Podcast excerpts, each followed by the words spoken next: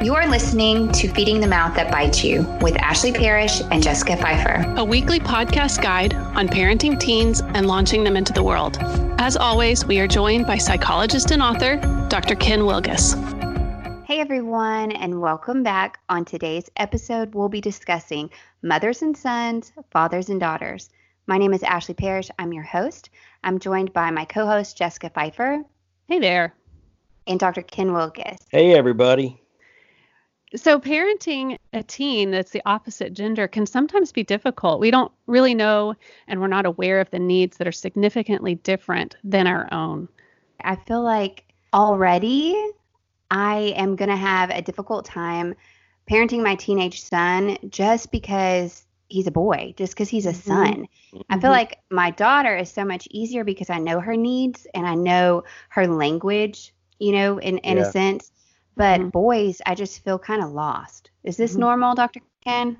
Yeah, it's funny because I, I found my daughter's much tougher to figure out than my son. So, yeah, mm-hmm. I think it is. Uh, and as a matter of fact, I'm glad that you're asking those questions because these are um, for two reasons. Number one, this is a time where, if you'll notice, the norm now is to really play down the whole issue of gender. Uh, mm. We have a, culture that's really wanting to respect the individual. So uh, we don't even use him and her that much. Um, mm. And so to even bring up the topic is unusual. But secondly, uh, it really combines two of my favorite subjects. Uh, I get these things stuck in my head as a behavioral scientist, and I just look for it all the time. The first one is obvious, which is how we translate our children into adulthood. And mm-hmm. that's what this whole podcast is about. And once you kind of start thinking about it, you just see it everywhere. Mm-hmm. But uh, what we haven't talked about before is my other favorite uh, pattern is difference between men and women, male and female communication styles and relationship sensitivities. Uh, mm-hmm. Uh, those two things, you combine uh, translating this child into an adult, and then secondly, you add, and what gender is this child? Is this a daughter? Is this a son? And are you a mother? Are you a father? That makes for quite a, a fun kind of blend of subtleties that you need to kind of keep in your head uh, in terms of understanding what is effective and seeing where things are uh, particularly problematic. So then this kind of goes as an overview for male and female. So before we get to parenting specific mothers, sons, fathers, daughters, Dr. Ken, will you just give us an overview of the male female differences between connection and respect? Yes. Most of the things that I understand about this started, at least, from one of my favorite researchers, a linguist named Deborah Tannen. I think it's T A N N E N. She wrote a book called You Just Don't Understand. She has a bunch of other books that are great. But she just does such a great job of really outlining the way that men and women listen to communication, the way that we uh, are sensitive in relationships are different. And again, I know we're big into individual differences, so this will not be exactly the same for everybody, but I guarantee you the tendency is there. The first one is that when women talk to each other, think about relationship, and communicate, they tend to be very focused on connection and intimacy. They're mm-hmm. really aware. You know, this comes up when I have a teenage girl that has attention deficit disorder and misses subtle social cues. Um, it's really hard in the world of women because if you're the girl that doesn't recognize that we already stopped talking about that thing uh, 15 seconds ago and now you're still on it, then we're kind of we don't feel as close to you. You don't seem to be getting or tracking as well on what we're talking about, and that's mm-hmm. really important to women is connection and a sense of intimacy. Uh, mm-hmm. Uh, for boys and for men, uh, they also have a sensitivity to communication and relationship, but that sensitivity is mostly to respect or status. So the know-it-all kid, uh, again, the kid that for whatever reason is uh, tells all of his guy friends how to do everything, uh, teachy, uh, dominating, and so forth. Uh, he's gonna not so much be subtly excluded as maybe beat up because you just don't do that. Um, and so that if you begin to kind of understand how different you listen uh, for these differences, how men listen for issues of status and respect, how women listen for issues of connection and intimacy, it can open up quite a bit in understanding uh, how you evaluate relationships and to our topic today, how to think about uh, parenting this kid that is the opposite gender from you. Mm-hmm.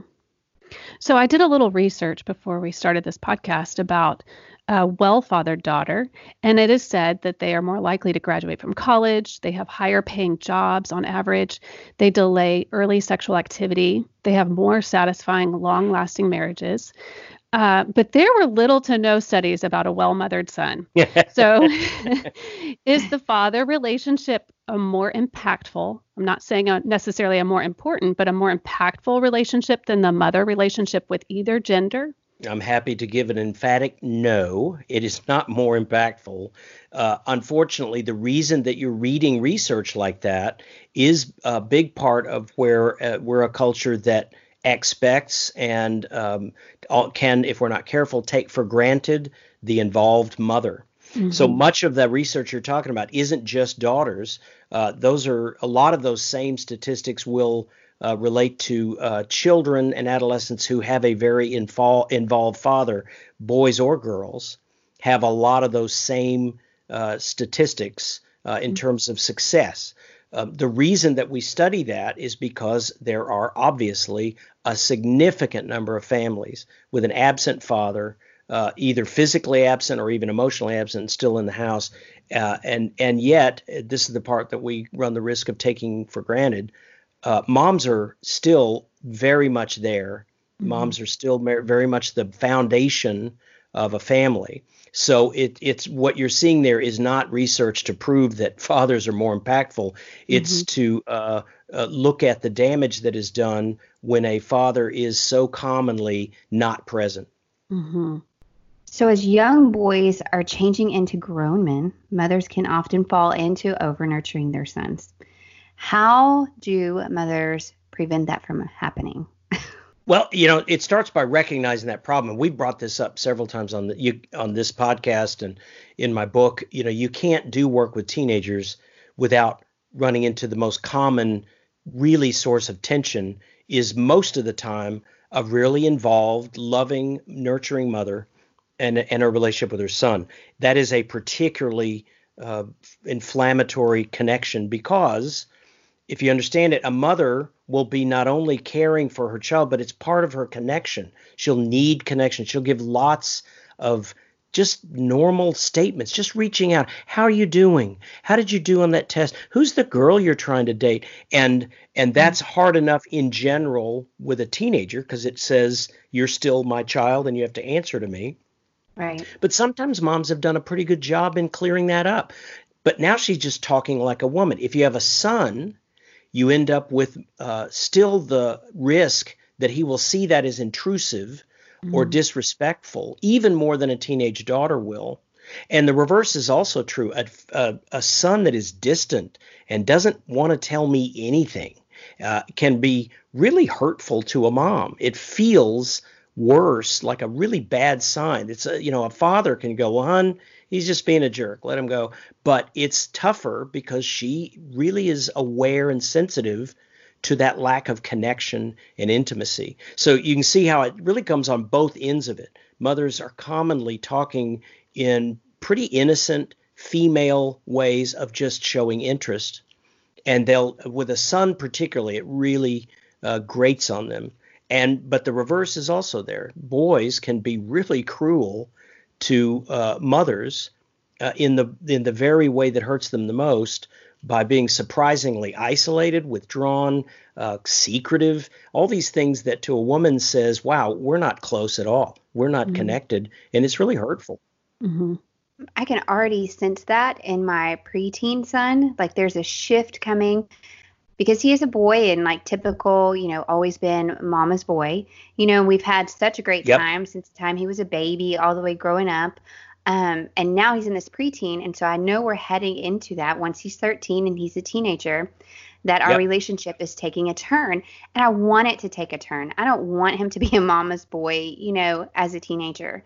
And I want to be respectful of, of his maturing. Yes. But it is, it is difficult, you know, for me in a sense because I do feel that the distance, I'll often take that as a disconnection when really it's not. It's just part of the process. Is that right? Mm-hmm. Yes. I can't tell you how many times I've been in my office talking to a teenage boy uh, and his mother, and they are yelling at each other, just going at it. And I'll stop him and go, uh, "You guys used to be really close, didn't you? Like when you were a boy, like when you were eight, you were a good mm-hmm. kid, weren't you?" And they're like, "Yeah, how'd you know?" I'm like, "Yeah, because when you were really close to your mother, it, it is extremely satisfying to a mother." Uh, and the withdrawal of it during adolescence is particularly painful to the mother and the reverse is also true. The mom that can really read this teenage boy's mind, like, I really know you, son, that's really threatening to his uh, sense of independence. And mm. so the very thing that when you say he was a mama's boy, uh, we, you know, a, a, relationship where we're close and I think I get him and he shares with me, that tends to be the sort of photo negative of what can end up happening in adolescence if you're mm-hmm. not careful, because that will come to a crashing halt because his need to be autonomous and a mother's still desire to be connected. Right. Well, honestly, I've never thought of the whole respect thing with a teenage son, even at 13. But at some point, you know, a grown man, of course, wants respect, and that's the greatest way that you can communicate with him and, and show, you know, your honor towards him. I respect you. That's right. Um, so it's got to happen right. at some point. I just don't know why. Surely I'm not the only parent who's thought, oh wow, my 13 year old son needs to feel respected from me. mm-hmm. Yeah, I don't think that's commonly thought of enough, and it's a really good gift to to really consciously try to give that to him. You know, you can see it in your marriages as well. You know, you can watch the same sensitivity, not to the same degree, I hope. Right. But you know, a teenage boy doesn't like to be asked. So, what did you do today? Where did you go? What did you? You know, he'll feel that. But you know, even a husband can. Uh, sometimes husbands feel touchy. You know, like I I don't know. I just told you where where I was going, and wives are like, what's wrong with me asking? Again, you can sense that need for respect or clarity about are you asking because you're monitoring me or are you asking because of interest? You can see that in grown men as well as with boys. Mm-hmm. So it's a particularly good gift to think about giving your teenage son, especially as his mother, I, I like the way you put it, Ashley. It's a, the gift of giving him respect, and and how to do that is not well understood. I think. So, how can moms respect their sons well during the teen years? Specifically, what equals respect to a teen boy? Well, uh, uh, the first step would be when you're doing planned emancipation, which is mm-hmm. the whole process that we talk about in Feeding the Mouth That Bites You. It's very important that a mother really examine herself and and make sure that she is prayerfully telling the truth. So that when you announce to your teenager, especially your boy, that hey, I see that you are growing up, I see that you are becoming an adult, and I am I am for that, and I am more and more wanting you to have your own freedom, your own autonomy and things. I've seen over and over again a mom who will uh, kind of do the steps of it, but everything that she says says that she doesn't really like this uh, we'll give it a try, but as soon as you stumble, we're stepping right back in. So it's real important that she be all about the planned emancipation is really the main first step. Mm-hmm. And then secondly, and I think this is what's important with mothers, is that it can be really helpful with sons to practice dropping that mom talk um, instead of teachy, uh, reminding, uh, advising uh, you really want to practice owning your own experience and telling him how you see it so that it's much more of that advice giving. But also moms often don't think about this. Take take that you know surly 14 year old that comes in in the morning uh, and doesn't even say good morning when you say good morning. Well you could either make a speech out of that or what you may not think about is that as a mother you might say you know i just want you to know you're not in trouble but it hurts my feelings and particularly as a woman, it hurts my feelings when you don't even bother to say hello to me. Mm-hmm. Uh, you're you're you're not only respecting him that I'm not going to teach you this, but you're also signaling to him that he's old enough to have an impact on parents, and especially there's certain things bo- these boys need to know about how that impacts women. And mm-hmm. so, as a mom, you're still his mom, but you are also more openly representing the world of women, if you will. Mm-hmm. And you can tell him that I'm just saying to you, son, as a woman, when you hold off on all this and don't share with me and stuff, again, you're not in trouble. But uh, I got to tell you that that really makes me feel distant from you, and it just kind of hurts my feelings. I'm just letting you know that. I wouldn't do that a ton, you know, you don't want to be a martyr, but I think letting these boys know that they have impact is actually a way of giving them respect. Mm-hmm. Dr. Ken, do you have any stories of parenting done well with mothers and sons connecting in the teen years? Yeah, you know, I do, and it, and I'm glad you asked that because, you know, as I already mentioned, uh, we as a culture tend to take moms for granted. When you hear of really cool stories of parents and their teenagers, most of those are fathers, and mm-hmm. and that's not fair uh, because they tend to get an extra red carpet. My my kids, uh, you know, they would greet me when I came in, and you know, they took their mom for granted. Mm-hmm. But that's yes. because she was an involved, always there mom. Mm-hmm. So yeah, I'm gl- happy to answer that question. For example, I've had many moms uh, that have told me stories of where they deliberately uh, asked for help with something physical from their teenage son. Mm-hmm. Hey, this is really heavy, and you are, you know, you're in JV already. I need my big strapping boy to come mm-hmm. lift this for me. Um, again, he'll be like, "Oh, mom, I know, but you're just so strong." She, again, hearing that from his mother, but in that role, she's being a woman. You know, like mm-hmm. like when a dad shows up to the door to take his daughter out, he's also he's her dad, but he's being a man. The same is not as obvious, but as important for moms to do with boys. Uh, asking him, your son to take you on a date, I think, is a good idea. Uh, mm-hmm. It kind of varies on which, again, you're tricky because it's even better if his dad will say, you know what, I think your mom would really like if you would take her to dinner. Oh, dad, listen, I know you don't have to, but she feels really kind of uh, neglected by you. And if I were you, that's one man teaching another man how to deal with women. Mm-hmm. Uh, but him doing that, uh, letting him open the door for you, you can start that when they're early.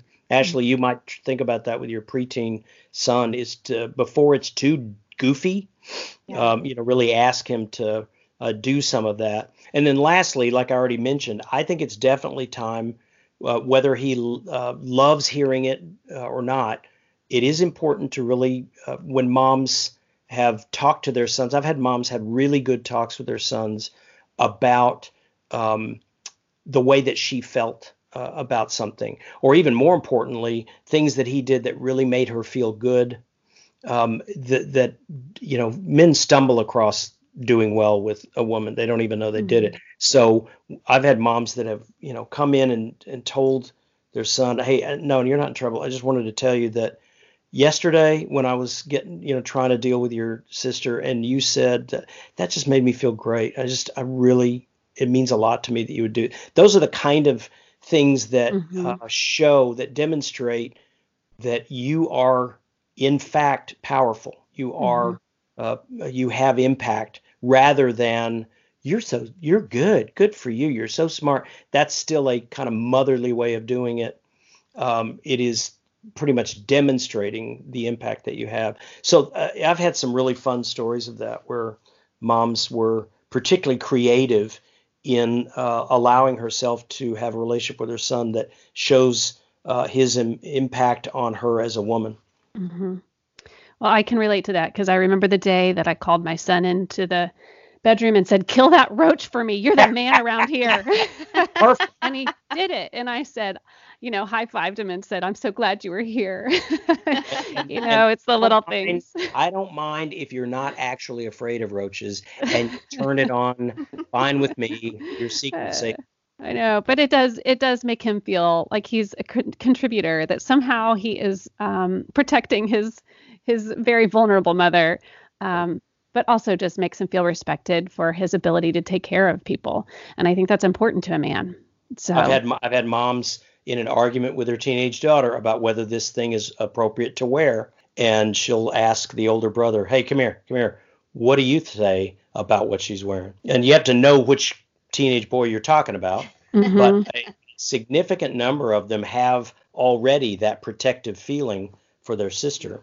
And mm-hmm. so asking for his help in the things that he is competent to do is basically the best stories of how moms really empower um, their sons. Uh, but in the long run, planned emancipation really carried out by a mom with her son is probably the pinnacle gift that you can give to a son because it's easier for dads to give it uh, to really come to a point of saying, look, you no longer answer to me about these things. It is harder for moms to do it, to even remember to do it. And when she's able to do it, I've had many moms do that, it's just really powerful. They have a long term relationship with their mother. Uh, it helps them uh, be a better husband. Uh, mm-hmm. it is a, a super powerful gift that she can give. Thanks for joining us today for part one. Please join us again next week. Thanks for joining us today. Hit the subscribe button so you won't miss an episode. Also, leave us a review. This is how other listeners find our podcast. Follow us on Instagram at Feeding the Mouth. We appreciate you and would love to hear from you. If you have any questions, thoughts, or ideas about what we've discussed today, please email us at podcast at feedingthemouth.com.